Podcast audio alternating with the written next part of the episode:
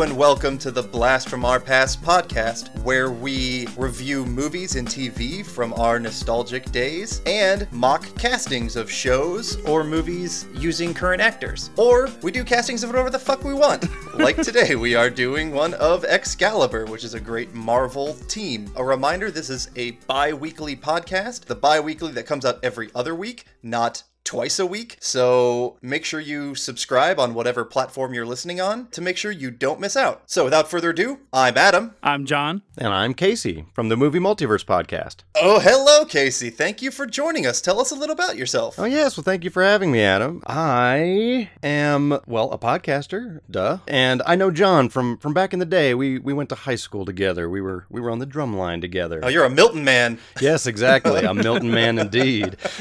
I never thought about it that way, but I like it. Yeah. Um, yeah. And uh, yeah, you know, uh, we haven't had the chance to catch up on much in a while. And once we found out we were both in this sort of podcasting world, he reached out, and uh, I thought this was a great opportunity that y'all extended to come on and, and combine forces and, and do some discussion. So I'm excited to be a part of this. So tell us a little bit about your podcast. Oh, yeah, the movie multiverse. Uh, you know, it's crazy to think, but we're about to record our 100th episode. Wow. Congrats. Impressive. Thank you. Yeah, we've been doing it a few years. It's not as consistent as a lot of podcasts. We do maybe every two, if not three weeks, and at times it's monthly. As great as weekly would be, sometimes schedules don't line up with being able to do that, mm-hmm. family man and all that. But we do big, beefy episodes, two, three, four hours even, if it's a big enough discussion. And we talk about shared comic book movie universes, Nice. basically. That's sort of what was, was the conceit that we started in on. So obviously the Marvel Cinematic Universe, mm-hmm. DC Extended Universe, the Fox X Men universe, and we've sort of grown from there. General, you know, nerd genre things that uh, get adapted to the the big or small screen. You know, we do Game of Thrones, Walking Dead, Star Wars, uh, Lord of the Rings, you know, stuff like that. So uh, we just have a good time, and really, it's a way for me to keep up with my best friend Joel, since we don't live in the same state anymore. And for those who enjoy hearing our thoughts and breakdowns, that's what it's there for. So, Movie Multiverse, see it on iTunes or moviemultiverse.wordpress.com. Fantastic. Go listen, go rate, and while you're rating them, rate us because we need those too.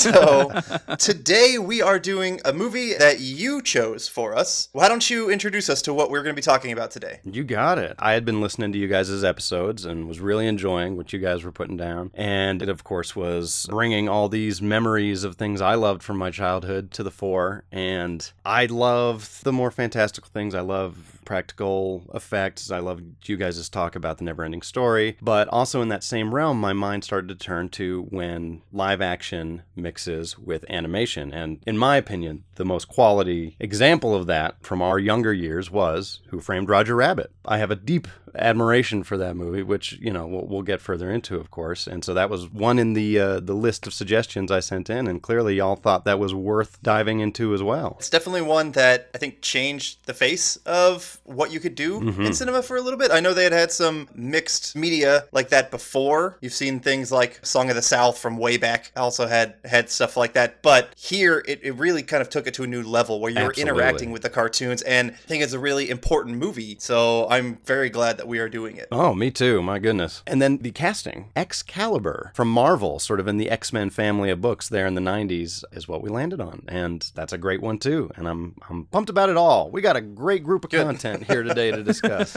yes, we do. Casey, let's just have you on every time because uh, you're doing a great job leading and hosting this podcast already. Sorry, it's it's in my nature. I, I, I certainly don't want to take the wheel from you. No, hey, I'll I'll make it easy. I'll just sit back. Uh, we got the Casey show, and I am more than happy to oblige. and for the TV review, it's going to be just me and John, and we're going to talk about the 90s Nicktoon show Doug. I was definitely a big fan as a kid, which I think a lot of people were. But for now, let's go ahead and get going on Who Framed Roger Rabbit.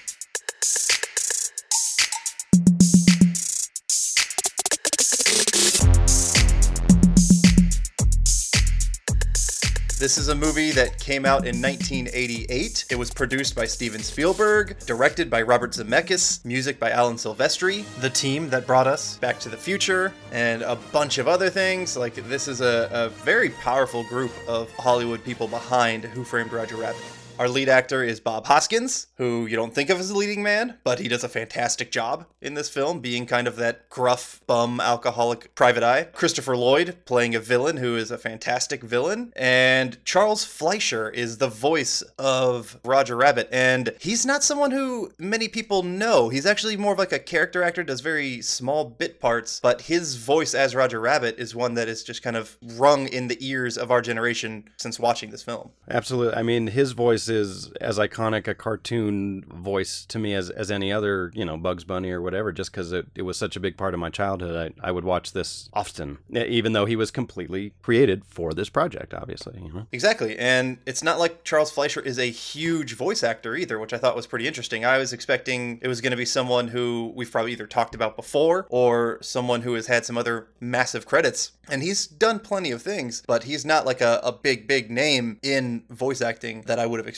No, no. And uh, when I saw him on IMDb, I was like, I, I recognize that guy. But I think it really is more of what you were talking about. It's that just general character actor. You've seen him here and there just pop up type thing, but from no one thing in particular that I could really suss out. So let's just dive into the movie. We start off with a full cartoon. This is a very Warner Brothers style cartoon with a baby getting into trouble. Roger is the babysitter taking care of it. A whole bunch of antics happen. The the baby's trying to get these cookies. Knives are flying. Fire's going. Shit's going haywire. It's, it's basically just like a regular old Warner Brothers cartoon. Sets up with we're in this world of ridiculous cartooning, but what really sets it up is when we hear the word cut, and then we dive into the mixed reality. We're diving into a human person, the director comes on set and we realize this is just kind of a stage show. It's not we're just we're not just watching another Warner Brothers style cartoon. And there's also a change in the visual aspect where you go from a very flat 2D to as soon as they open the refrigerator, you can see the 3D change, not only in the, you know, the refrigerator and the world around him, but in Roger himself, in the way he's animated. Yeah, there's a distinct like camera move. Well, and all the lighting, you know, starts to change. You see those you know, those heavy shadows start to come into play. And that's such a cle- clever concept that they set up off the bat in this is that hey, you know those cartoons that you watch, you know, before your your features or whatever, well, they're filmed on a set in this world because those are characters that are walking around just like anyone else. And it's like, oh, that's beautiful. I love that. Yeah. I want to add in real quick just something about how they kind of created this. Speaking of you know, speaking of lighting and shadows, when Zemeckis went to his lead animator, whose name I forget off the top of my head, you know, asking about things they could do, typically animation directors used to say that cameras couldn't move. The camera would stay and the characters would move. And when Zemeckis kind of asked him, you know, well, why did they say that? The animation director was kind of like, well, just because directors are lazy.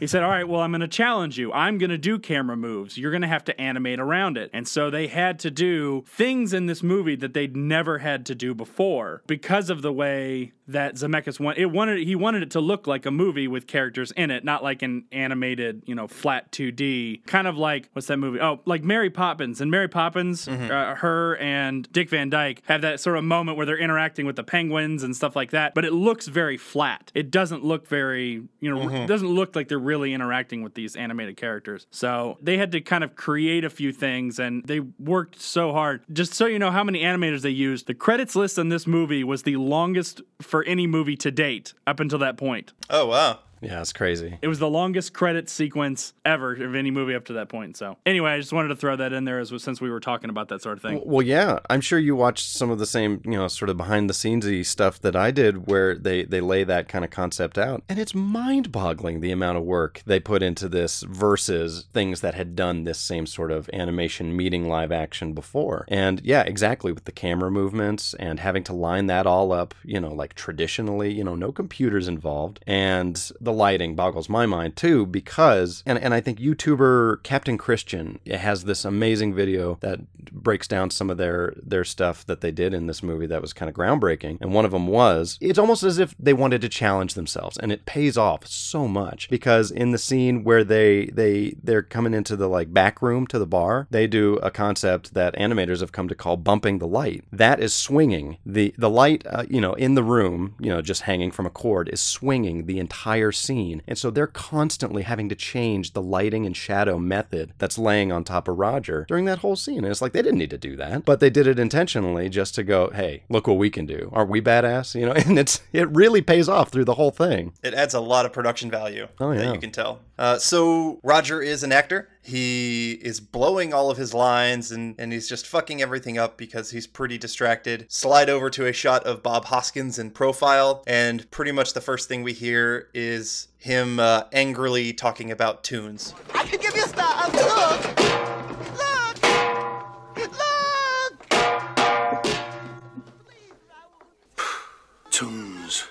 He is not a fan of toons. He hates toons, but he's got a great gruff voice for it. Bob Hoskins, love him. A lot of people might recognize him from as Smee from Hook. That's probably probably the thing that I love him maybe most in. But yeah, Roger keeps fucking everything up, and it's because he's distracted, having uh, he's worried that his wife is sleeping around on him or something. So Mr. Maroon, who is the owner of Maroon Cartoons, hires Bob Hoskins to investigate Jessica Rabbit. Uh, one thing we kind of really learn right off the bat with Eddie Valiant is how much of an alcoholic he was, and this was something that I definitely didn't pick up on as a kid. And this is something that I think this movie does a great job, and why I'm just going to go ahead and say already it has strong rewatchability factor, and it's something that does hold up now. Is you pick up on little jokes and you pick up on things like that that you may not have noticed as a kid, but actually add a lot of depth to the film. Like just watching Eddie Valiant as a kid, you're like, okay, he's just a gruffish private eye.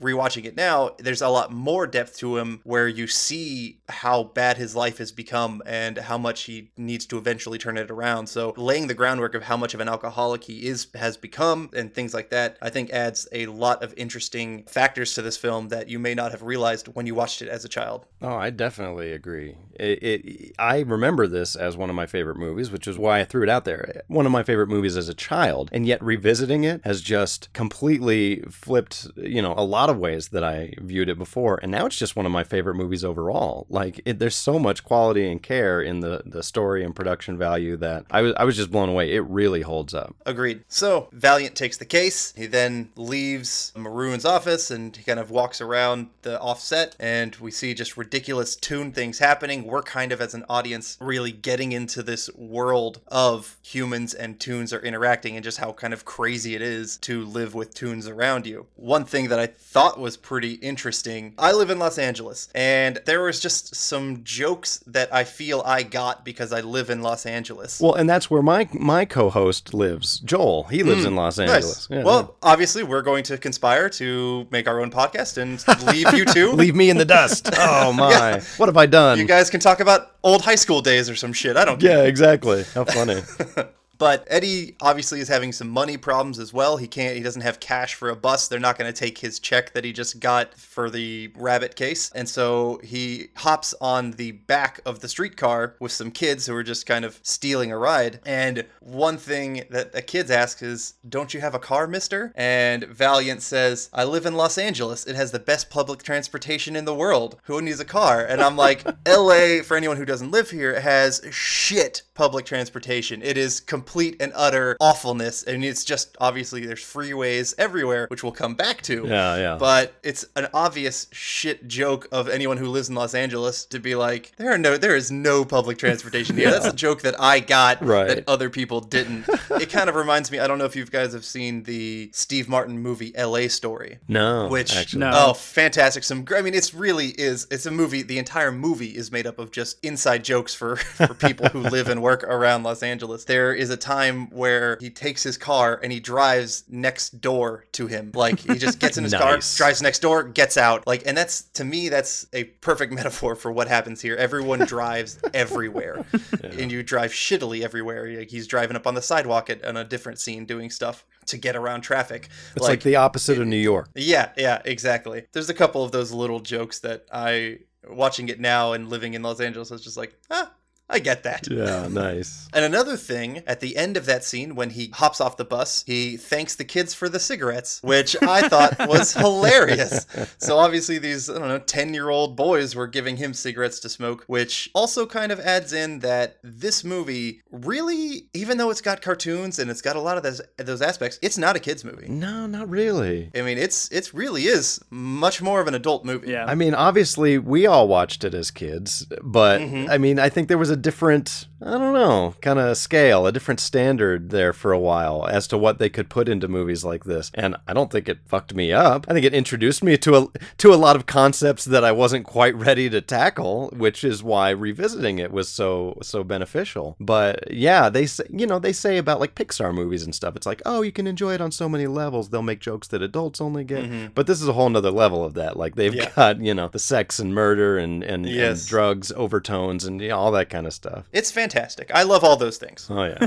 so Valiant then goes to basically his home base bar. We find out from context that really Valiant is a bum and an alcoholic and he's got nothing going for him right now. and he's a haunted man. He has demons, and that's not something I nearly picked up on as much when when I was younger. And it also plays into I don't know, like a prejudice against toons, like which is a weird social commentary thing that that is sort of a new aspect that I'm viewing it with. Uh, yeah, he really hates toons. Get this straight, meatball.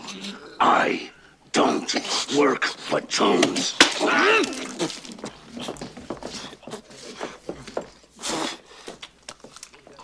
So what's his problem? Toon killed his brother.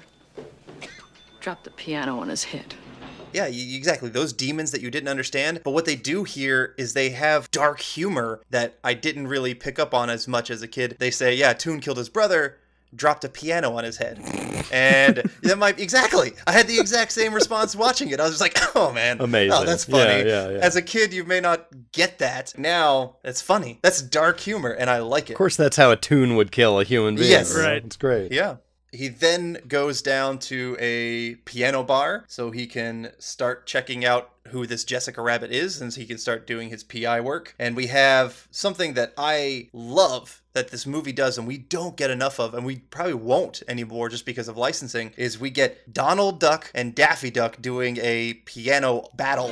I've worked with a lot of wise wisecrackers, but you are despicable. Done, done, scalawaga. I did it! This is the last time I work with someone with a speech impediment.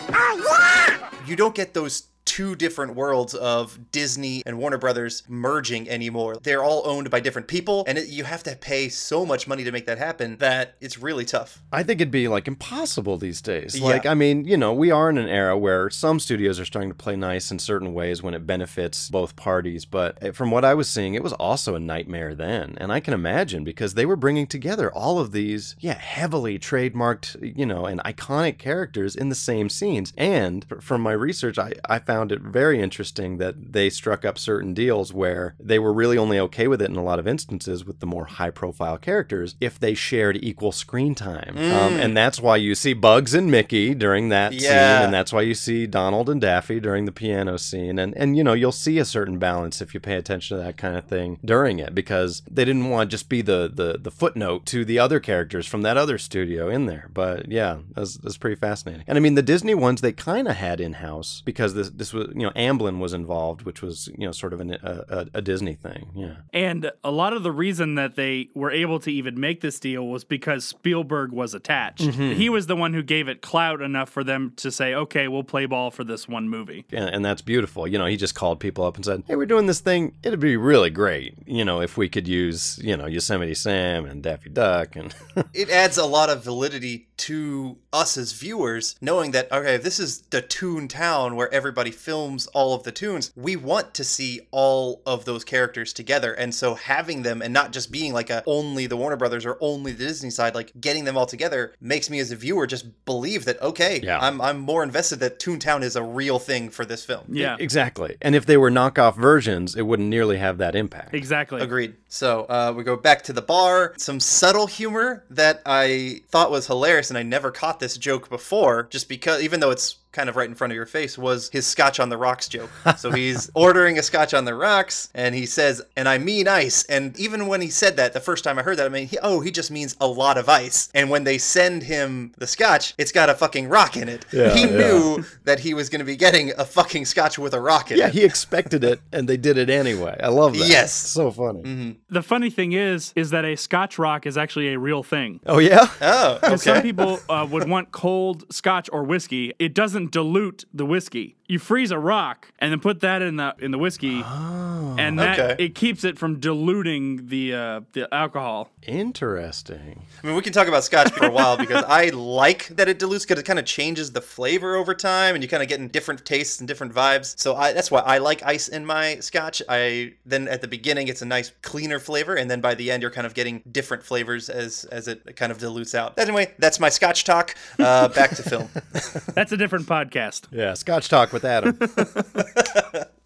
So while he's checking out, or he's waiting for Jessica Rabbit to come on stage, we meet Mr. Acme, who owns Toontown, and that name Acme is synonymous with cartoons because he apparently makes every device and machine ever. Yeah, that was super clever too, because for some reason, and I'd love to research it, but that became like the thing that you just put on a yeah uh, on an item in a cartoon, you know, just as the general manufacturer. All they used it constantly in you know Wile E. Coyote and Roadrunner. You know, Yep. And we kind of we find out that he's a wacky kind of guy, and we kind of see that through this scene where he squirts ink onto Eddie Valiant, and obviously that's for most people. So you just punch him right in the face if they did that. he's so pissed. Yeah, I would be pissed too.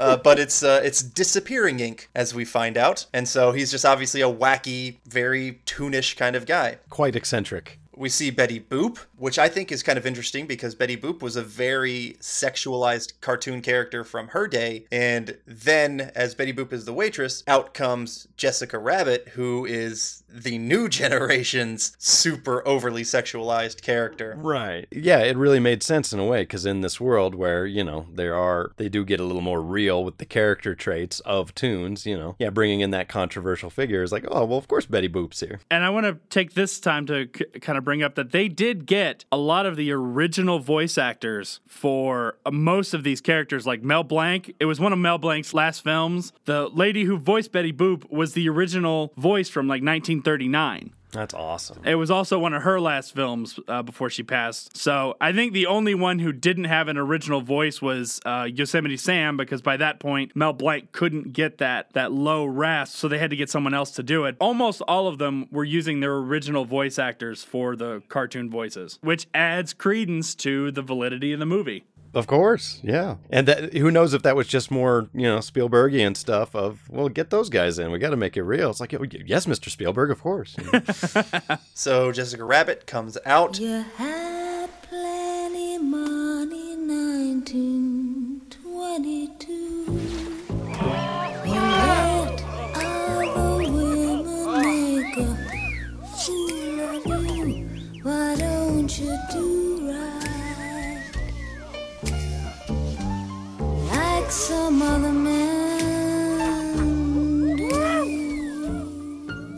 And she's not a rabbit. She is, yeah, a stunning cartoon that all the guys are oogling. That pretty much any teenage boy would f- would fulfill their mental fantasy with her. Pretty much, and she has these impossible proportions. They are just ridiculous. She's synonymous with over sexualization and like uh, this, Yeah, she's yeah. up there as a sexualized figure as pretty much any other kind of cartoon I can think of. It not even just cartoon, you know, any being or character in pop culture. When you think of overly sexualized, Jessica Rabbit is right up there. Yeah. yeah, yeah. And I feel like that's totally what they were going for, too, you know, because Yeah. that fits into that noir thing of the, you know, drop dead gorgeous dame, you know, going into the, the, the private eyes office type thing, you know? One of the jokes that was uh, ongoing with the animators was that because of the way she was proportioned with her kind of impossibly tiny waist and huge, giant, you know, bosom, was that if she was a real person, she would just constantly fall over. Yeah. yes. it's something I found interesting because it's not something I would ever would have thought of. But they wanted her to seem otherworldly, so they did things when they animated her to make her seem I don't know different. And one of the things I don't know why I found this interesting, they took the way that a, a woman's breast would naturally bounce when she walked and reversed it. Oh, okay. So when a woman's breast would naturally bounce down, they bounced hers up. And it's funny because yeah, she is more in the you know close to human you know side of things, and you know when she interacts with the other characters. So they wanted there to be more of that visual uh, separation, and so just that little physics flip, uh, you made all the difference. I thought that was super funny. Yeah. is funny for us, and it's very interesting for uh, Eddie Valiant because he's trying to take a peek at her. He's also trying to do his job, so he is kind of spying on her. Acme, Acme really likes it because he goes into her dressing room. Valiant is trying to spy on them. He gets thrown out by the gorilla guard. Valiant gets thrown out to where he's right outside her window, luckily, and so now he can snap some pictures of them doing some very sexual, naughty things together, which we just all we he- we hear is them is these patty cake. Oh, patty cake. Oh, it's just these. When you hear it, it's not patty cake. You go. I don't think I. When you're a kid, you go. I don't. I don't actually think I should be watching this. Yeah. but we find out it is legitimate patty cake in the next scene. yeah. So funny. Where Valiant is puts out the, when he drops the pictures, uh, him and Maroon are telling Roger what happened. Roger's flipping through the pictures of them playing patty cake. I love that scene, that shot of him just kind of flipping through it, and it's kind of becoming a motion picture within a motion picture. Like you almost expect it to, to become, you know, y- you know, more more sexualized, but nope, it's really just doop, Yes, doop, doop, exactly. going through the motions for patty cake. it's dual layered comedy there because it's you're expecting it to be over sexualized and it's not but then roger takes it as super sexualized and so it's a whole nother layer of comedy that they put in and who knows if that's a toon thing or if it's specific to Roger, but he is heartbroken. yeah yes he is uh, and here we see roger takes a sip of alcohol to calm his nerves basically and it does the exact opposite he goes nuts with either whiskey or alcohol really makes him basically explode and go crazy. And so he's running around the room in comic fashion. So he, there's a lot of slapstick humor that comes from roger naturally as it would uh, having a toon in the real world. Valiant then goes home. Here's where we start to really unravel some of the layers of eddie valiant where we're seeing old pictures. Dolores might have been a part of his private eye firm with his brother. And you kind of just you you from his seeing his office and seeing his old pictures, you're really starting to get some of the depth of Eddie Valiant that you may not have paid attention to the scene because it's a slowish kind of scene, and you're just kind of you have to be aware uh, as an adult now to see what was happening or what was kind of underneath Eddie in there, and it really helps the character. Yeah, great character development through production design, which I I'm, I'm certain I didn't pick up on all of it. Yeah, when I was younger, but it, it's really good. And then they're playing that great you know noir music over it.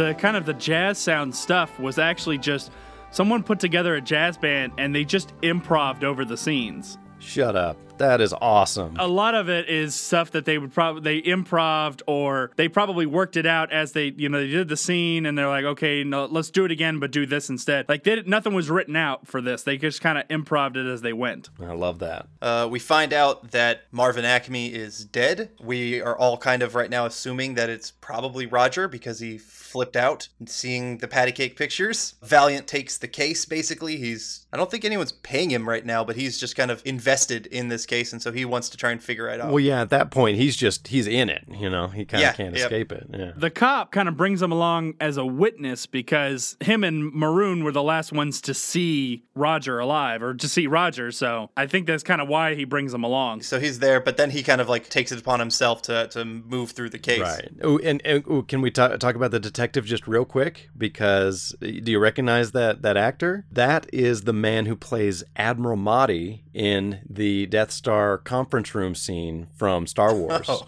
yeah, he's the guy that, Okay. that that Darth Vader chokes. Uh, you know, Oh. Nice. I find your lack of uh, faith disturbing. You know. Yeah, it's pretty great, right? Yeah, I mean, not not a big character, but that's an like, iconic moment. Exactly. Uh, in in all of film, really. Yeah. So we get to the side of the crime. We see another very comical death from a toon where a safe is landed perfectly uh, in its corner on the ground where Acme's head obviously would have been, and it got squished. And it's just just that dark humor. At least they made a compromise there because there's not blood everywhere, as of course there would be. Yeah, So, yes. Yeah.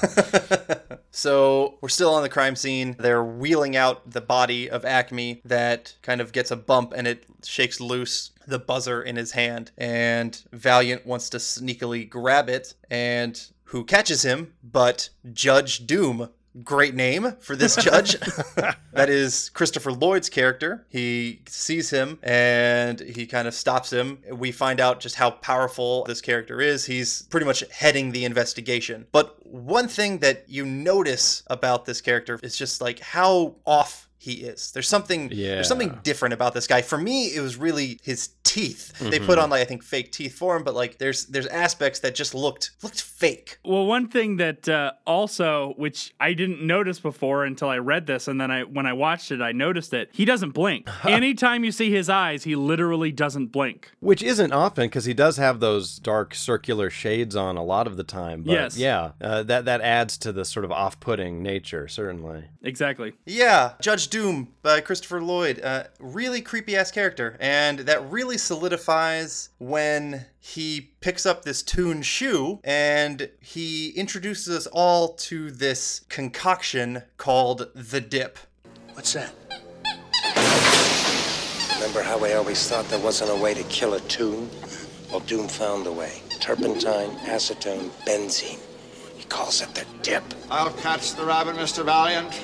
Then I'll try him, convict him, and execute him.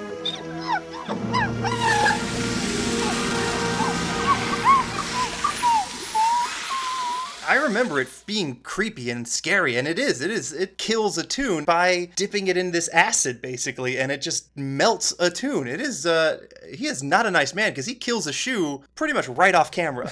And that that dip is made out of turpentine, acetone, and benzene, which are all paint thinners that were used to remove paint from uh, animation cels. oh, so that makes How sense. funny is that? Yeah. Yeah, I totally didn't get that as a kid, but when I heard it this time, I was like, oh, I see what they did there. We then get back to Eddie Valiant's apartment, his PI place, and the baby from the beginning scene is there for a visit. And here is a scene that's really only important because we learn about the will. We learn about Acme's will, where he promised to give Toontown to the Toons. He does a joke that I never would have got as a kid, but I found totally hilarious now. I forget what leads into the joke, but the joke is try having a 50 year old lust with a three year old dinky.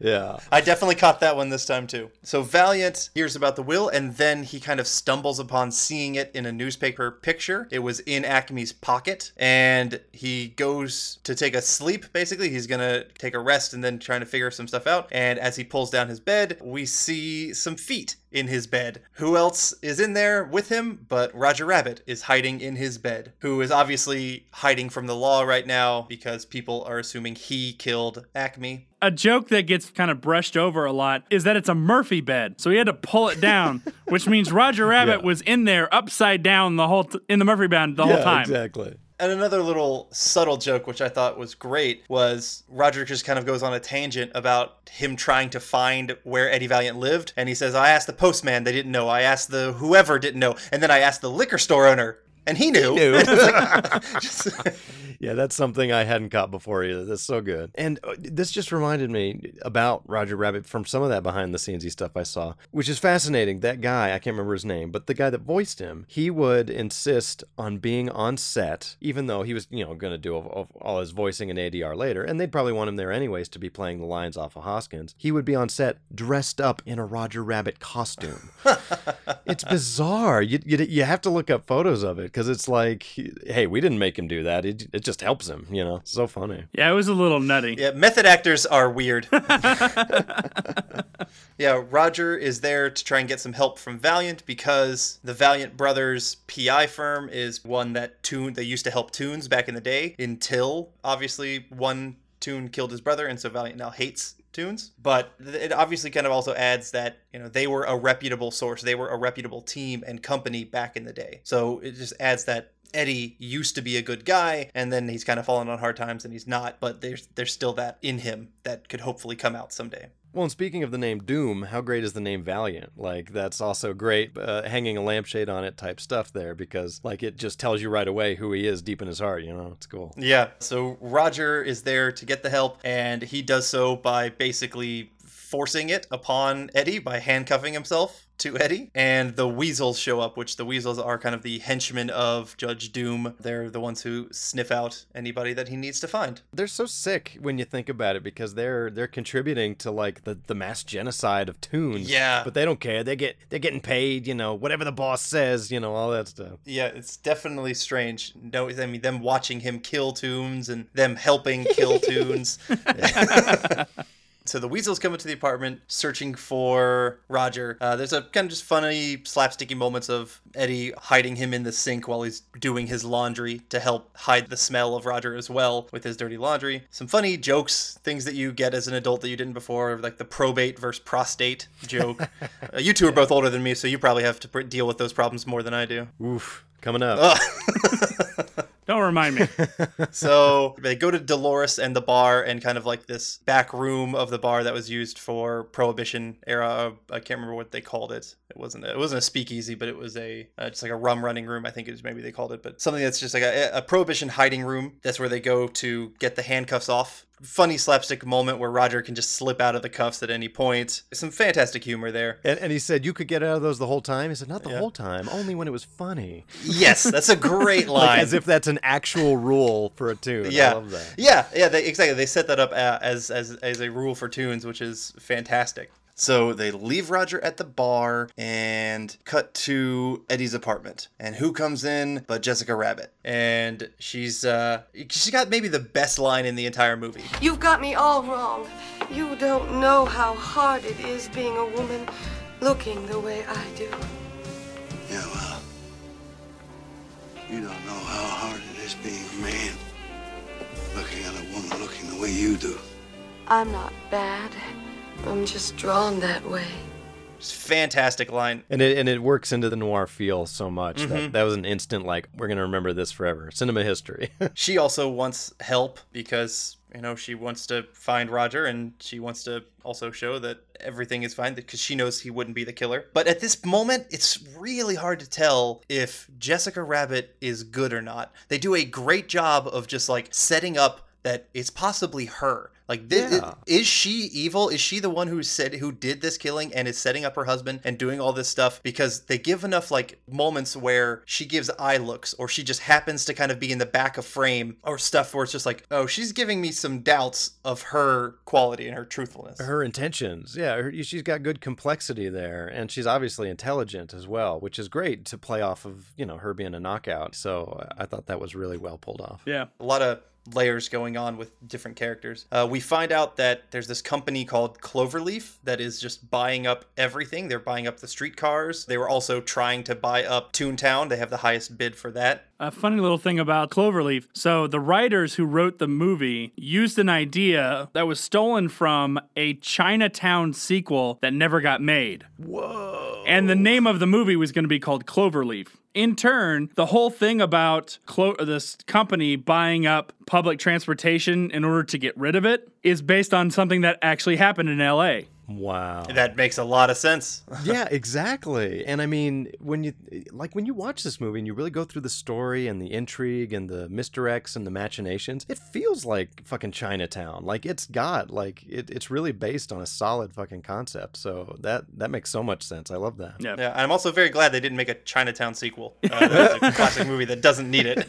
Yeah, everyone everyone wins. We don't get Yeah. that, but we got this. Right. Yay. Yes. So Eddie and Dolores head back to the bar, and instead of hiding, Roger is out singing and dancing and going crazy, making everybody laugh at the bar. which comes around to speaking to like this this awesome i don't know like like hidden theme or or message to the movie which is laughter is so important you know it's like oh wow i love that It, it, it's like there's also an inner drive with all tunes that they they have to make people laugh, and nothing is better Right. than making someone laugh. yeah yeah there's there's no downside Judge Doom shows up and he's offering a reward. He's trying, he knows the rabbit is around the area. Doom is trying to weed him out. He does this whole thing with the tapping and the, the shave and a haircut, which I'd never heard of it as shave and a haircut, but I've heard that tune where it's No toon can resist the old shave and a haircut.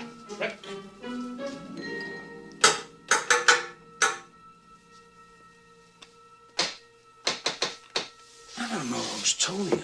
You or Doom. Roger.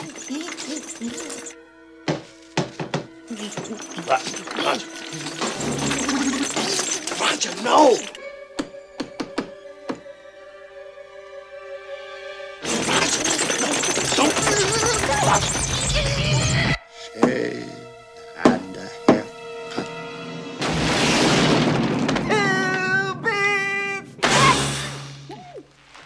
Dun dun dun dun. dun. Dun, dun. you need- exactly, you've got to do it. You've got to Yeah. finish it. But more than that, tu- a toon has to. A toon has to, You know, yes. because it's Yeah. just it's part of that shtick, you know, Yes. which is clever. Valiant does a very smart thing by handing him a drink before Doom was going to put him into the dip. And as we saw before, Roger flips out and goes nuts after he has the alcohol. And basically, Eddie Valiant uses that as a distraction to get everyone out of there. Yes, super clever for them to introduce that uh that mechanic, you know, earlier on, and then just to use it when they're in a tight spot later. You know, it's uh, Chekhov's drink. You know, There's not a lot of stuff in this film that doesn't get a payoff. You do there's a lot of really good setup and then you see it again later. It's not just structured very well. Mhm. It is like the writing is really strong. They escape via cab, a toon cab, and we get a little car chase scene. Some funny toony moments happen. Uh, nothing too crazy, but they kind of get out of that. Uh, we then cut to a classic Goofy cartoon, and we see that they're hiding out in a movie theater. Then is where we hear the story of Eddie Valiant's brother's death. So it's kind of a, a slow point in the film to an extent. They've they've gotten away from Doom for this moment, and we're getting a little bit more characterization on Eddie Valiant and just his backstory. I also like that Roger's like a goofy fan. He's like, ah, nobody takes him better than him. You know that kind of Ex- thing. yeah, yeah. He's like a rock star among toons. Yeah, yeah, which he would be. We learn that the killer of Valiant's brother had red eyes and a squeaky voice, and he got away. And so all of that probably adds to the hatred of Toons and the fact that Eddie couldn't solve that case and couldn't capture the person that killed his brother um, just kind of led to his downfall. Here we kind of see that there is a solid relationship between Dolores and Eddie. There's a lot of respect and a lot of probably love between the two of them that has had some issues and probably his alcoholism has ruined any actual relationship that they would have. But we kind of see seeds of that kind of coming back a little bit right here in the theater. Yeah, and the, the way it's portrayed is really good in the way that it's, I don't know, an, an unconventional just portrayal of, I don't know, adults, older Mhm. people that have history. And obviously there was romance at one point, but now they're in a weird middle place and they never went to, you know, that, that idea of getting married. But, you know, there's still a spark there. You know, it's, it's cool. Yeah, it's a very real relationship, which is nice. In a movie that's chock full of slapstick and literal toons running around, this is a relationship that has its peaks and valleys, and it, it does feel like a legitimate, real world relationship that could have happened. Feels natural. We have a newsreel that pops up in the theater. Things are starting to come together with the Cloverleaf now is buying maroon cartoons. And they're starting to see these ties all together where Valiant is now realizing he needs to go investigate Cloverleaf, what this company is doing to buy up everything, it seems. At the same moment where we're checking that out, we see someone knock out Roger. It is Jessica Rabbit, who just this this little scene of just her knocking him out and kind of running around and whatnot really just helps emphasize it's another moment of what are her intentions, what is going on with Jessica Rabbit. Yeah, which has getting ahead a little has a great payoff of you know I knocked him out so that he wouldn't get hurt. It's like makes perfect sense. Yeah, love that line. Valiant is uh, then going to Maroon Cartoons to try and get a confession out of him of what's going on or just get some information.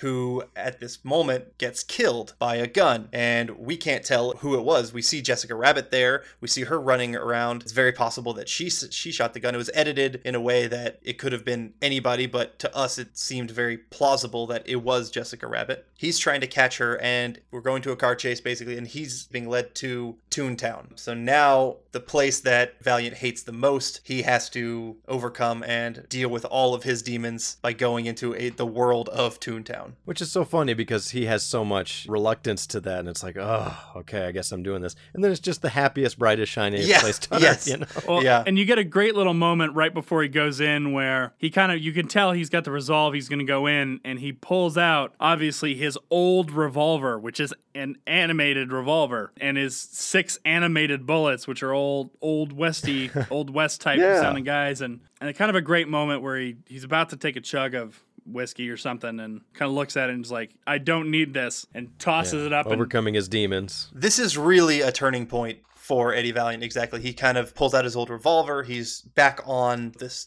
toon case kind of thing, and he's pouring out the whiskey as opposed to chugging it and going through Toontown to deal with his problems. He's dealing with his problems sober. Yeah, we're actually really getting a change in Valiant right here, is kind of where we're seeing it. And it's cool, these moments that harken back to who he used to be, because him and his brother loved toons and Toontown and, and comedy and, and that whole lifestyle, and they would run the beat there. And, you know, him returning to it is, you know, bringing up all this stuff, and it's hard for him. So it's, yeah, it's good stuff. Mm-hmm. So yeah, so we get into Toontown, and as like you said, it's just ridiculously happy and just insane when you get there. A musical Yeah. number is just happening across the landscape. As a kid, I think probably Toontown would have seemed like a cool place. As an adult, Toontown seems like utter fucking chaos, and I wouldn't want to be there at all. But we get a lot of fun, fun moments for people who love cartoons, where you see tons of different characters. The laws of physics, not only for cartoons, but also the laws of physics for humans, don't apply in Toontown, which is I thought was very weird. It, it is weird. It's fun, you know, Mhm. but they of course don't get in the weeds as to why that's a thing, you know, because he he gets flattened against the uh, the bottom of the elevator when Droopy is is doing his thing. Yeah, and and it's like, "Oh, that's cool, but why?" You know, but and it almost makes you think like, "Well, how is he able to, you know, kill his brother if these you know things take effect but maybe that happened just outside Toontown. I don't know. It's it's it's best not to overthink that aspect, Yes. I guess. But it is fun to see it play out. Yeah, some funny slapsticky moments where he thought he saw Jessica Rabbit, but it turns out to be, you know, a cartoon bait and switch with a very hideous looking girl instead, who is obviously madly in love with him for some reason. Oh, Yeah, a man crazy, uh, ugly woman. that that felt a little off, but it was like, okay, eh, you know, I'll go with the gag.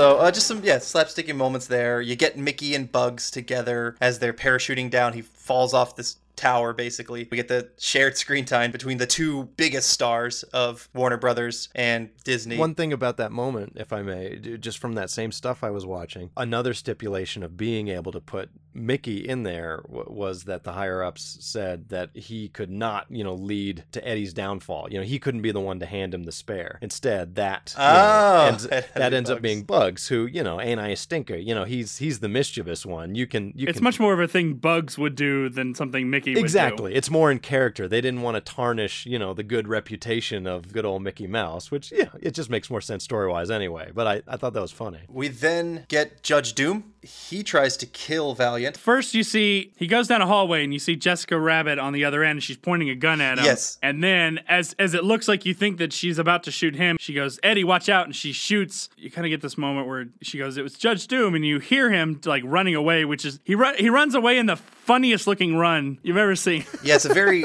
off run. Like it kind of makes you feel like something's not natural. Yeah, it's moments like that that feel like they're hinting, yeah, that Exactly. about what the reveal. Along those same lines, in the bar when Eddie causes the diversion to get out with the, you know, giving Roger the drink, he also knocks over the barrel of dip, and you can visibly see Doom backing away, you know, concerned from it, and it's like, oh, there's another, you know, nod to to what's to come. Yeah. Exactly. So they're just they're peppering that in there for some kind of payoff later. So we find out yes, it was not Jessica Rabbit. She is good. It was Doom. He's the bad guy. Here we get the line that Jessica says about the hitting in the frying pan so he wouldn't get hurt. Uh, just love that's a fantastic line. So they get into Benny the cab. Jessica Rabbit and Valiant get into Benny the cab to go chase down Doom. They kind of get back into the real world. Doom pours dip all over the road, which causes them to crash. And this is one of the most controversial uh, set of frames in all of cartoon history. Oh, those cartoonist rascals, and that's those Easter eggs they put in. Yep, where Jessica Rabbit flies out of the car that crashed, the way she spins and her dress. It's not I don't believe it was in my version because I I own the Blu-ray and I think they probably fixed it by the time it came out in Blu-ray, but uh, legend has it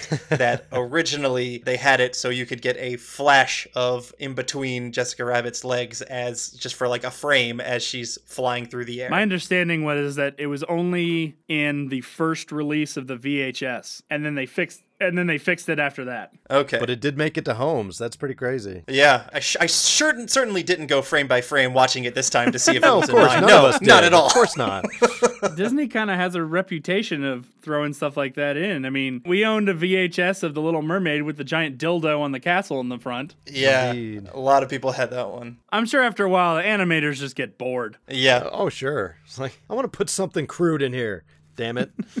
So they've crashed. Doom and the Weasels take them back to where Acme died. Some more little slapsticky humor with one of the weasels i think reaches in jessica rabbit's chest he gets this snapped by these you know metal jaws and eddie valiant says oh nice booby trap hilarious Hey-o. Very good. So yeah, so they're taken away. Roger finds Benny Cab. We then find out that Judge Doom is the sole owner of Cloverleaf. So now it's all tying in together where his entire plan is to kill Toontown and create a massive freeway for LA to use. And he's buying up Toontown because of it, and he's going to kill it. He's buying up the, the streetcars. He's going to destroy that system. This entire idea, which for a kid, this kind of, I know this went way over my head. I just didn't even Yeah. pay attention. Yeah. Like, this doesn't make any sense. Who cares about this storyline, honestly? But like as an adult and as an LA resident, I'm just like, oh, you're talking about a world of nothing but freeways and things like, and, and just a, a transportation metropolis. And I'm just like, that is, yeah, that that sounds. It's like they're doing just an inside joke for about LA for sure. Right. And and I mean, yeah, as a kid you go, okay, generic villain plan, whatever. Mhm. But then as an adult you go, oh, that that just sort of ends up happening anyway. It's a legitimate commentary on what LA has become. Yeah, yeah. So Roger comes in. Okay, nobody move. All right, Weasel, grab some sky or let the judge have it. You heard me, I said drop it. Run! Die! Yes, it's me, my dearest. I'd love to embrace you, but first, I have to satisfy my sense of moral outrage. Gun down, you butt-toothed fool! That's it, Doom. Give me another excuse to pump you full of lead. You thought you could get away with it, didn't you? Ha! We Toons may act idiotic, but we're not stupid. We demand justice. Why, the real meaning of the word probably hits you like a ton of bricks.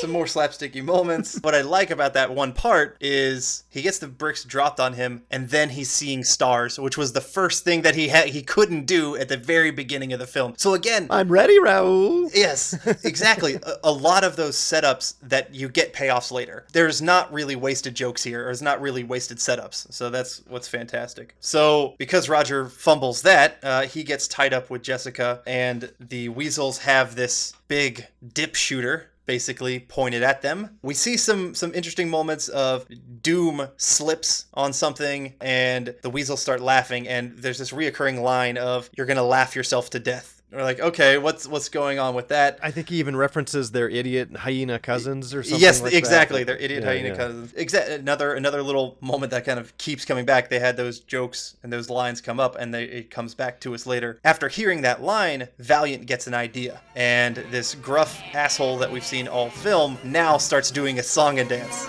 Now Roger is his name. Laughter is his game. Come on, you dope, untie his rope and watch him go insane. This is another one of those moments where it's like, well, this is probably more in tune with the man he used to be, so he's just trudging this back up, you know, for the purpose right now. Yeah. Kind of getting the old Valiant back, apparently, and he's basically making he's making the weasels laugh themselves to death, and that's exactly what they literally are doing. Which was, yeah, pretty disturbing to me as a kid. I was like, is that thing? I was like, Jesus. But this whole sequence is the most burned into my head from a kid. I found I found it all super fascinating. This climax, especially the the reveal we're we're about to discuss. Yeah, there's kind of this back and forth with the dip shooter, and it's kind of going close to Roger and Jessica, and then back, and then closer, and then and then farther away, uh, just because like they're they're hitting the levers on the big machine that's shooting it. Doom comes in. He's planning to trying to kill Valiant. He's got a sword within his cane. Uh, another slap fun slash sticky moment where Valiant pulls out a singing sword. And it's Frank. Good old Frankie. They get a steamroller going. It just kind of like I can't remember how it gets started, but the steamroller just starts starts Just one of those during during the fight things.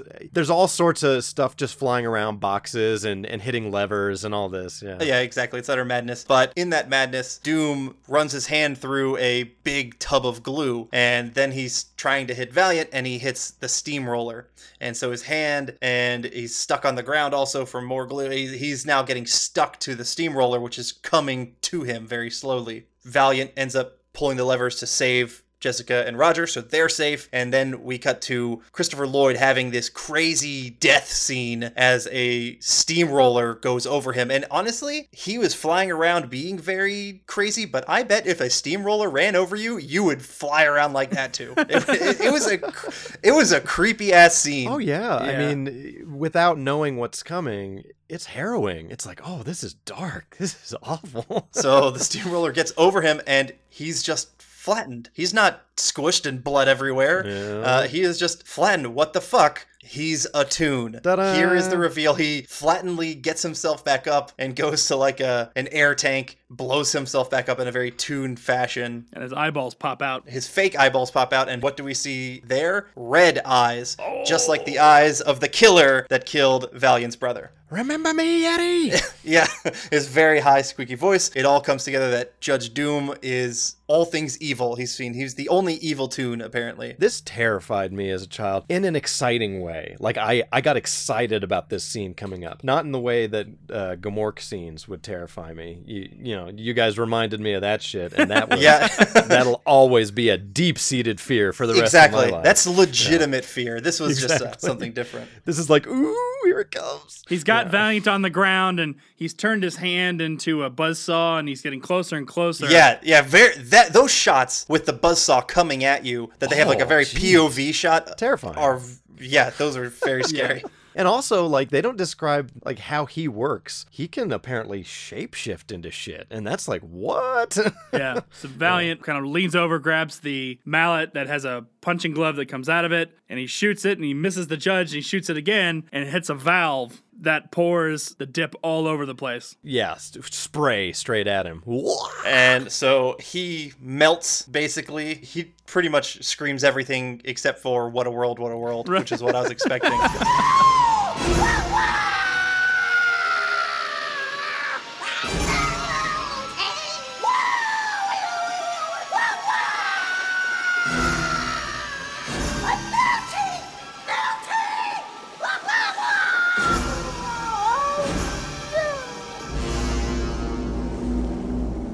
Verges on it. It's, it's Yes. It's kind of there in my head, you know. Yeah, it was that. It was uh, the entire time I was expecting. I was like, "Oh, it's coming, it's coming." But yeah, he was right there. yeah, and then we've got. I think uh, the car busts through the wall, and we have all of uh, Toontown comes in. Uh, they drain the dip uh, with just a, some water safety system. That's you know whatever. They just get that out, so now we know the toons are going to be safe walking in. But we just get a shit ton of toons coming in and all figuring out kind of what happened. There's a line of "I wonder who he was," so we never really find out what Yeah, toon th- that's such was. an interesting, yeah, mystery thing there. It's like, what does that mean? Does it mean it is somebody from classic cartoon lexicon that just went off the rails, or is it just like Mhm. there is some mysterious aspect? Essentially, since he was evil, could like shapeshift, you know, all this bizarre stuff about him. But yeah, I liked that. You know, giving it a bit of, well, I guess we'll never know, you know, type thing. mystery to the end. There's a funny joke. I, I don't know why I found this funny this time, but there's kind of a joke where I forget who says it. I think it's Roger said, "Well, you, or Bugs Bunny says, well, I tell you one thing, but Doc, you ain't no rabbit." And then they goes, "Or a duck, or a this, or," and then the last one right before they cut back is Sylvester the cat goes, "He ain't a pussy." yeah, that was pretty good. We then get a shot of Valiant and his ink that was sprayed on from Marvin Acme is now back on him. What the fuck? Uh, we find out that it's disappearing, reappearing ink, and Yeah, he got him this- in the end. Yeah, exactly. And this all A Joker to the last.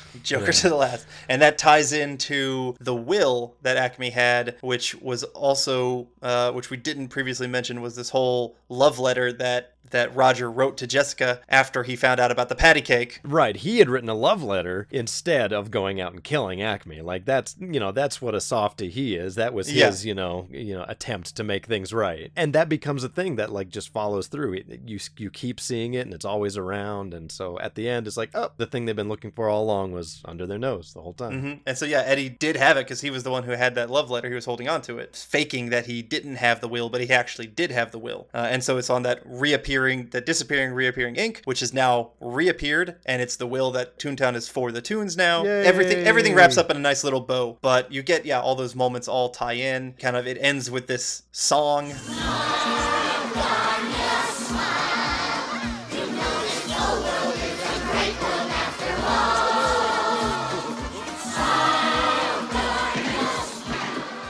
This movie has fantastic writing, great acting, particularly knowing that they were just bouncing off of, you know, nobody at the time, which now is so normal for actors to bounce off of just a tennis ball on a stick that's a dragon or whatever. At that time, did a great job. Yeah, in those days, that was a lot to ask, you know, of, of an actor is to go, okay, so there's like a three foot tall rabbit here that you're hold that you're holding his neck in your hand. It's like, uh, okay, you know, and just look at him and talk. It's like, uh, okay, so it's you know they, they did it incredibly. I think when it comes down to it, this film is, I think, what makes it last the test of time is it's a really good crime story. Oh, yeah. Still, there are tons of bait and switches. There are tons of setups and payoffs. It's just, it's really well written. It's just a really strong story. And if you did it with humans and no toons, it would still be a good movie, but elevating it through that technology of putting in the cartoons makes it an instant classic, really. I agree. I mean, it, it would still be an amazing crime story, you know, old fashioned and all that, but it just puts this whole other level to it, obviously, with the gimmick. And uh, like I said, I just, it, this reminded me of just how much appreciation I have for this. And now being an adult and like a, a,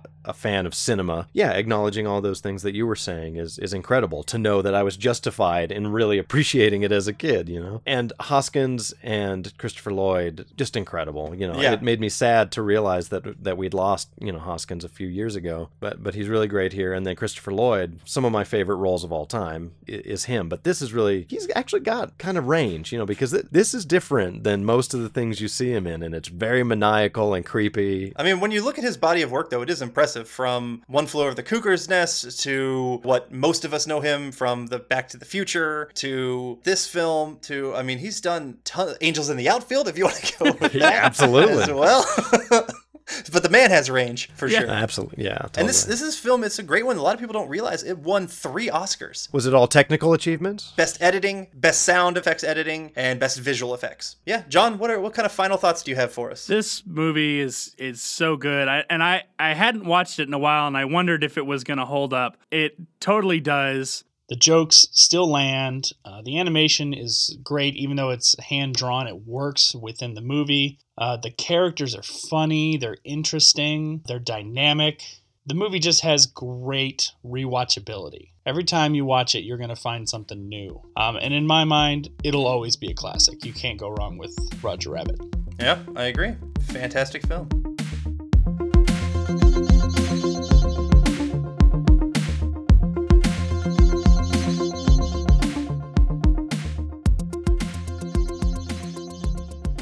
All right, now we are going to review Doug, the Nickelodeon show that lasted from 1991 to 1994. Then Disney bought it and it aired from 96 to 99. It had a movie at the very end of that run in 99 to kind of like cap the series off. I will say I didn't watch any of the Disney ABC version even at the time, and I certainly didn't rewatch it now or the movie. So for me, like that stuff, I- didn't give a shit about it at that time. So I really only care about the 91 to 94 version. Yeah. Did anything stay the same from the Nickelodeon one to the Disney one? Yeah, it had a couple changes. I mean, some things stay the same. Some actors of Constance Shulman, who did the voice of Patty Mayonnaise, and she's also famously Yoga Jones in the Orange is the New Black show that's out right now on Netflix. She still did the, her, her voice moving on to Disney, and I think a couple others, possibly the person who did Skeeter and some other voices. But Billy West, who is the voice of Doug himself, did not continue with the show. Uh, that's reason enough, really, to not watch it anyway, in my mind. Yeah, Billy West is um is really amazing in in the field. Like a lot of us probably know him best as Philip J. Fry in Futurama. Yep. Also did uh at a time he did both Ren and Stimpy, but I think he mostly did Stimpy because I remember the creator of Ren and Stimpy did the voice of Ren for a while, um, and then Billy West took over both parts. But I think he's always been the voice of Stimpy. You know what? Now that you say that, now I'm like hearing Stimpy in my head, and I'm like, oh, that's totally Billy West. yeah, even in Futurama, he does. You know, he does Professor Farnsworth. He does Doctor Zoidberg. Those are three of my favorite characters. I know. Particularly Farnsworth and Zoidberg have like the best comedic moments in Futurama. Yeah. And actually, I would much rather just talk about Futurama than talking about Doug right now because because I love that show. Not to say I didn't love Doug, but well, well, let's get let's get into it and then you'll find out what I mean. Okay. I think I was around 11 when Disney bought Doug and kind of revamped it uh, and put it on its show. And I, it, I was too old. I was kind of done with it at that time. And so they changed their clothes and the look of the characters to an extent. As a lot of people know, you know, when you do that, particularly with a cartoon,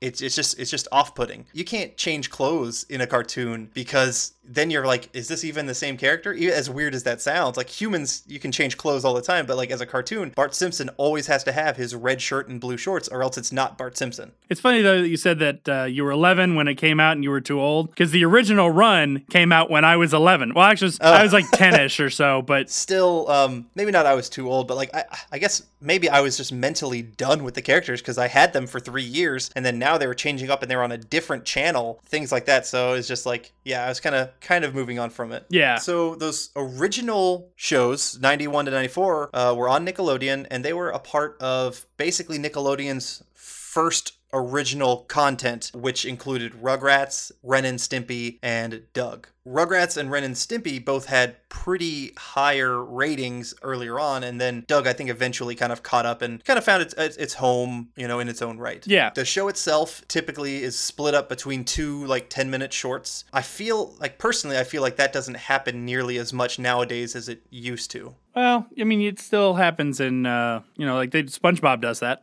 Okay. Yeah, so I guess it's still around, but yeah, I feel like that was that was all the time. But yeah, so it you get two little shorts each episode, so you kind of get different stories, and each story is based around Doug writing in his journal and him kind of getting entries into his journal. And because of that, you kind of get you kind of get Doug's internal monologue. You'll kind of be in the in, into that story, and then he will kind of jump out of it, and you'll see what's going on in his imagination. I really equated that to Scrubs in my head. Yeah. Like how JD how JD works with his head and how you, you pop up and the audience follows him to whatever is happening in his head. Yeah, no, you can definitely see the influence in it. The influence of Doug on Scrubs, not the other way around. And similarly, once ABC bought Scrubs, it started sucking really hard. huh, and ABC bought Doug and it started sucking really hard. Hmm. What do you notice here? Yeah.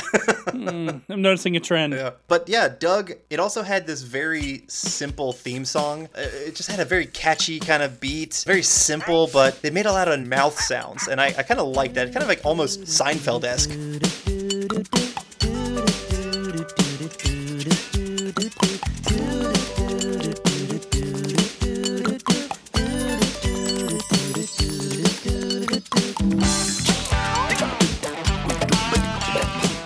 Yeah, and we kind of like, like like chicks and pops and stuff like that. But uh, Yes. the melody was easy to hum and easy to whistle, pretty much for anyone. So that helps. As it, it makes it very catchy and, and memorable. Definitely. The main characters are Doug, title character. He starts off as the new kid in town, and then you kind of just follow his journal entries, his kind of adventures in the town, basically. You have his best friend Skeeter. Hey, Doug.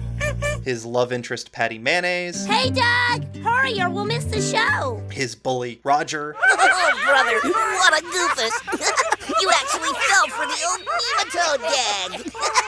his dog Porkchop, and then kind of a friend who comes in later, Beebe. Yes, we're so wrong for each other. I think Billy West also did the voice of Roger, and honestly, I think he also did Porkchop. Oh, okay. Multi talented Billy West. The show itself, I honestly didn't really care for it this time around. It was very simple, much kind of like how the animation is very kind of basic, and even the drawings aren't too in depth. The stories themselves were very linear stories, very simple, dealing with regular kids' problems, be it bullying, be it the new kid in town, be it whatever. But there wasn't a lot of depth to it. And I would say rewatching it now is one that it really kind of hurts the show. It's not one that I think holds up and is one that piques my interest as an adult. Like I mentioned in the Gargoyles episode, like I wholeheartedly plan to go back and rewatch every episode of Gargoyles because there's a lot of intensity and actually adult themes and underlying stuff that's happening in that show. Where this show, you're going from plot point to plot point to plot point and you're not there's no there's no real depth to it at all Yeah, I mean, I agree. Doug himself is, I think he's actually supposed to be like late elementary or, or early junior high, like 5 like fifth or sixth grade, something like that. Mm-hmm. Yeah, yeah. And so if you're really kind of aiming towards that kind of audience, you can't go too complex, especially if, if everything else about it is kind of simple. So,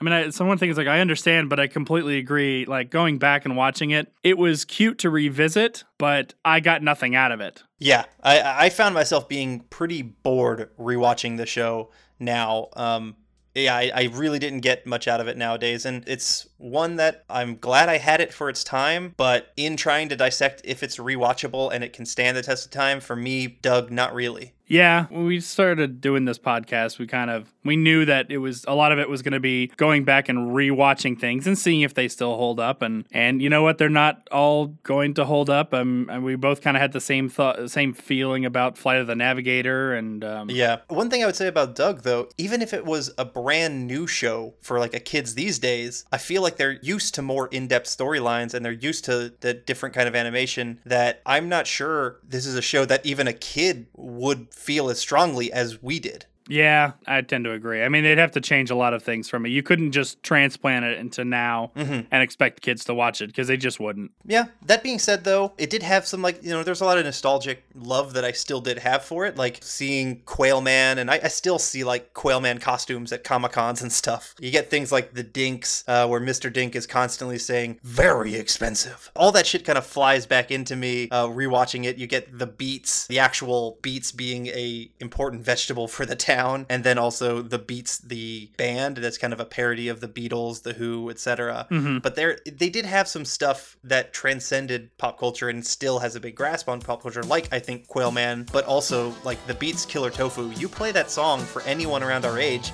they know it, they love it. Fast food feels fuzzy, cause it's made from stuff that's scuzzy. I always thought I was such a nerd. I refused to touch that strange bean curd.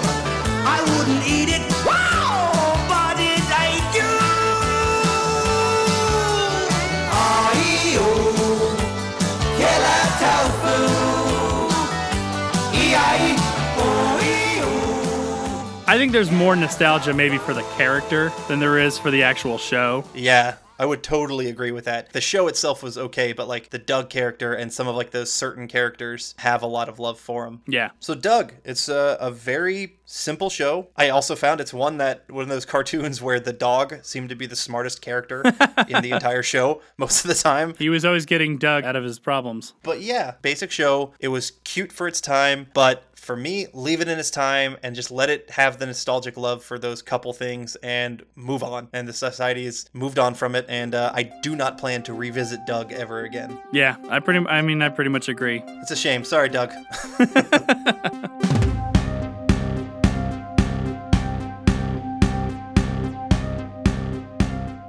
All right, so now we're going to do the casting portion, and we decided to do the Marvel team Excalibur, which consists of Captain Britain, Phoenix, but not the Jean Grey Phoenix, daughter of Jean Grey and Scott Summers. Name is Rachel Summers. Megan, who is kind of Captain Britain's love interest, and she's like a shapeshifter. Nightcrawler and Shadowcat, who are both from the X Men team. Night, uh, Shadowcat, also known as Kitty Pryde. Excalibur is almost not really an offshoot of X Men, but it's got a lot of shared elements to it and a lot of shared characters, and it's obviously like in that universe and, and ties in with them very well. So we just kind of wanted to uh, reimagine or imagine what a an Excalibur movie would look like, and I don't know. I didn't really give any credence to whether or not this would be Fox universe or MCU. I guess I kind of imagined Fox since they own it, but I didn't really pay attention one way or the other with that. Yeah, So let's dive into it since uh, we we're gonna have three lists this time instead of our normal two. And I want to work backwards. I want to end with our our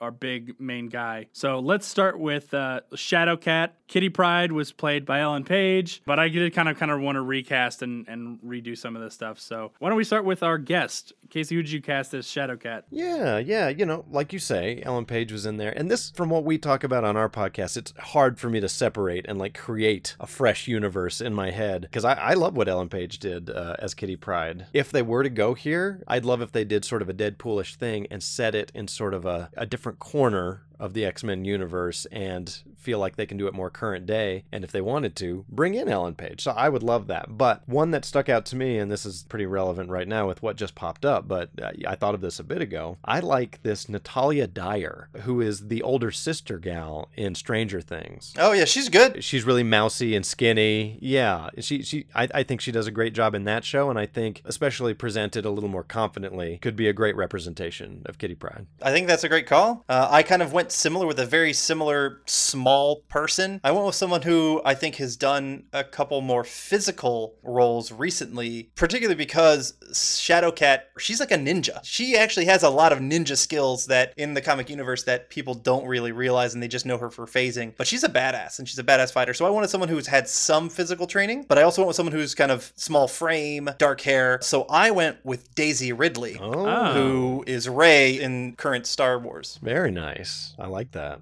I guess I kind of went with a similar idea. I didn't give as much to already being able to do a lot of physicality because these days they can kind of train anyone. So I wanted somebody who definitely kind of had the look. And so I went with someone who's on my, actually, probably my favorite new TV show, The Orville. Halston Sage. She was in Neighbors and she was in Paper Towns. I think she was in the Goosebumps movie, but she plays Lieutenant Kitan, I think, in the Orville. She's kind of a, sh- a short girl. She plays like one of the aliens, like the security officer. If you look up her picture, I, I can definitely see her as a uh, as a Shadow Cat. Okay. All right, so now let's uh, let's go to a more familiar one, Nightcrawler, which I thought was played pretty well by Alan Cummings in the movie. He was a little bit older than I wanted him to be in the movies, but uh, I thought he did a pretty good job. It helped that X2 was a fantastic film. He did do a really good job. They did a great job of setting up Nightcrawler. Nightcrawler is a massive fan favorite, and he just looks so cool. And they did do a great job with Alan Cumming. I agree. He he was strong. Oh yeah, I love that performance. For this, I'll just go ahead and jump in. I went with someone who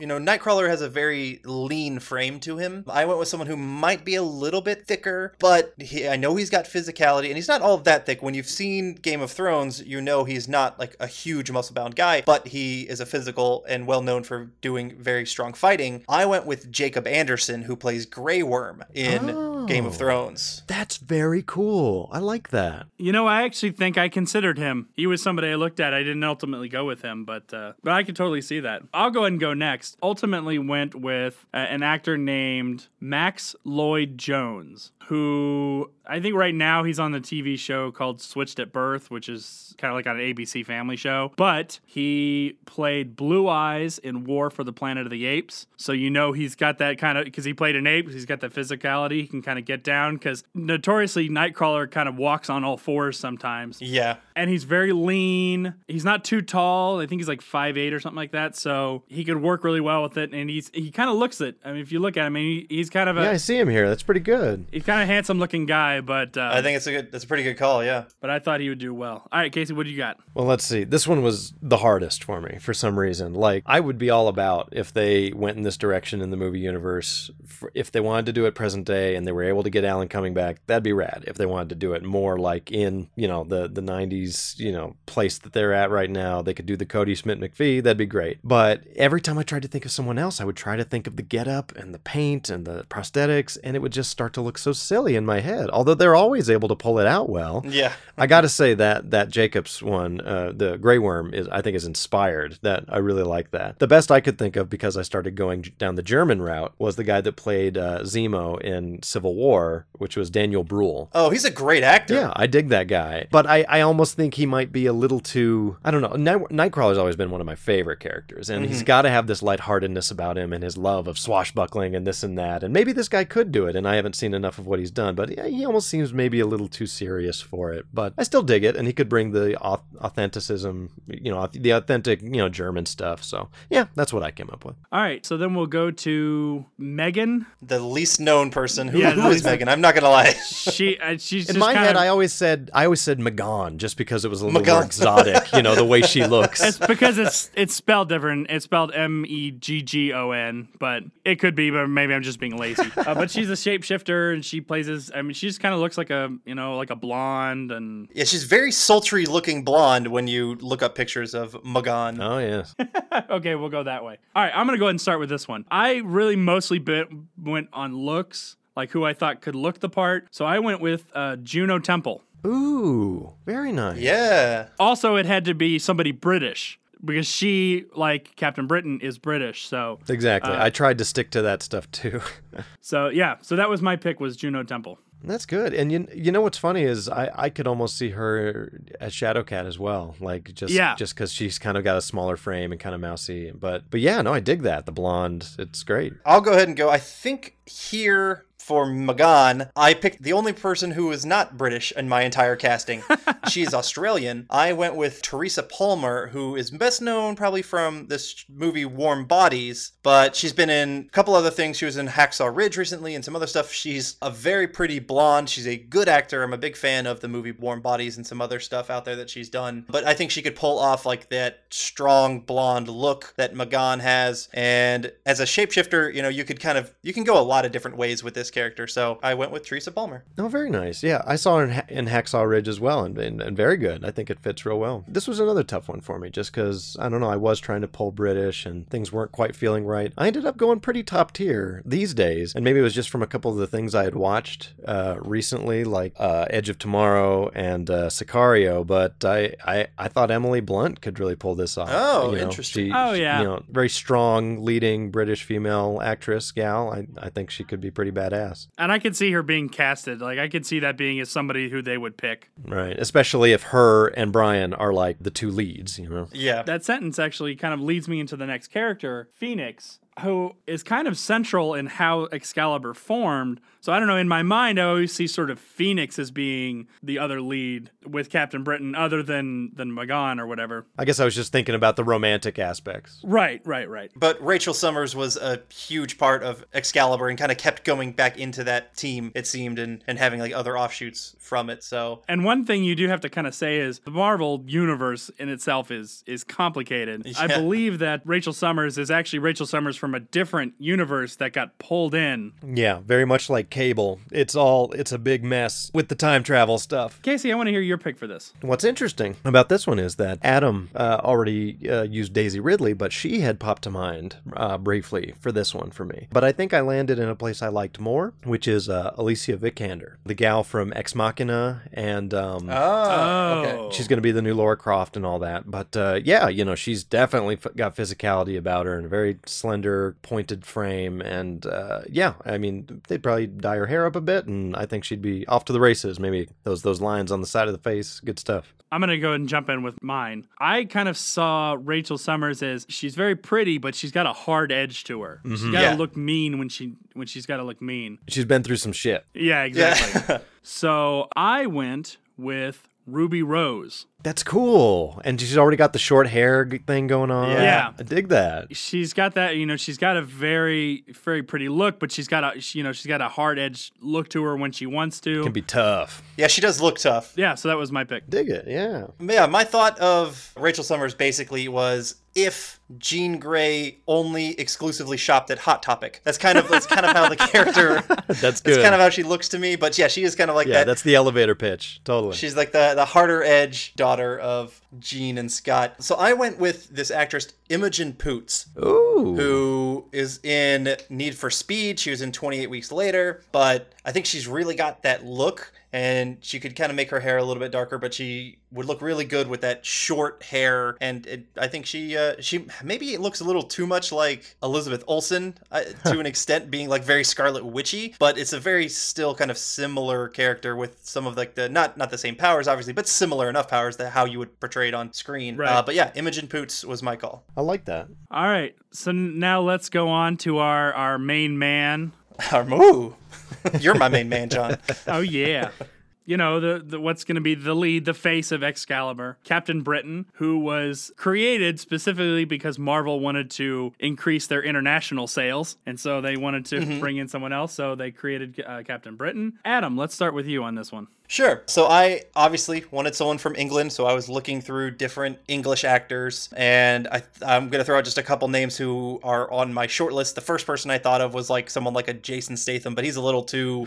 he's older than I would want. He had the look. He's gruff. Maybe like yeah, he's very gruff. He is very gruff. Maybe like when he was first popped in with Transporter, he might have been a good call, but not nowadays. And then I thought possibly someone like Henry Cavill, who is our Superman right now, Oh, because he's British and he's got the build for it and whatnot. I even thought of Richard Madden, who was. Rob Stark. That was on my short list too. Mine too. Oh, how funny. I really liked Richard Madden. I almost went with him. Maybe unofficially that's the winner since we thought all thought Yeah, of it. could could be.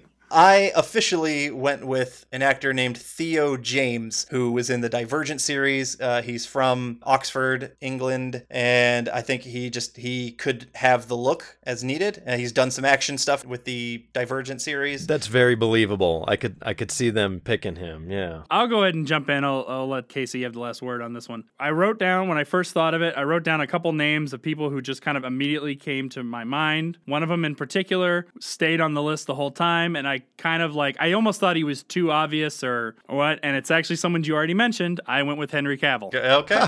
Nice. Because he looks it. I mean, you, you blonde up his hair a little bit, but he he already looks like Well, yeah, strong jawed, you know, ready for action. exactly. So that's who I went with. Nice. I really, yeah, had to rack my brain over this one because I, I, I, you know, knowing it's the leading man and the leader of the team, you, you really want to hit the right note. Yeah, like I said, the Rob Stark guy came up for me in my head, Mhm. and I thought about Orlando Bloom, but he's maybe just a bit, you know, slender, maybe not, you know, substantial enough, Right. Yeah. uh, for for something like that. So, two guys I liked the most are, are already Marvel men, but in, in different in different universes. Uh, well, technically, I suppose. But I thought of Dan Stevens. I th- I think he could step into that pretty well. You know, he's you know the Beast from from Beauty and the Beast, and Mhm. he's uh you know in Legion. That's how he's he's got the Marvel connection. Which you never know. They might more closely tie that to the movie universe in season two. But um, I also really liked Lee Pace Oh. of in the Hobbit movies. He's one of the main elves there. He's Ronan the Accuser in Guardians of the Galaxy, but he's caked in makeup. Uh, but he's also on like *Halt and Catch Fire*. He was in *Pushing Daisies*, and he's a really he's a really strong leading man, and he's got uh, I think some real acting gravitas.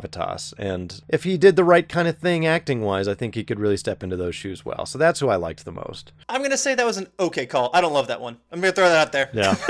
you know what? We've all we've all been really nice to each other. I think that was only an okay call, Casey. Yeah. sounds good. Sounds good. But yeah, that, that other pool of them, I think Dan Stevens could do well as well. So, you know, I I was playing around, but uh, either one. Okay. Cool, and that's our casting for Excalibur. Casey, thank you very much for spending some time with us. Yeah, absolutely. It was a it was a pleasure, and thank you so much for having me on. And uh, either of y'all are interested in stopping by on our cast someday, maybe we can uh, work something like that out. Absolutely.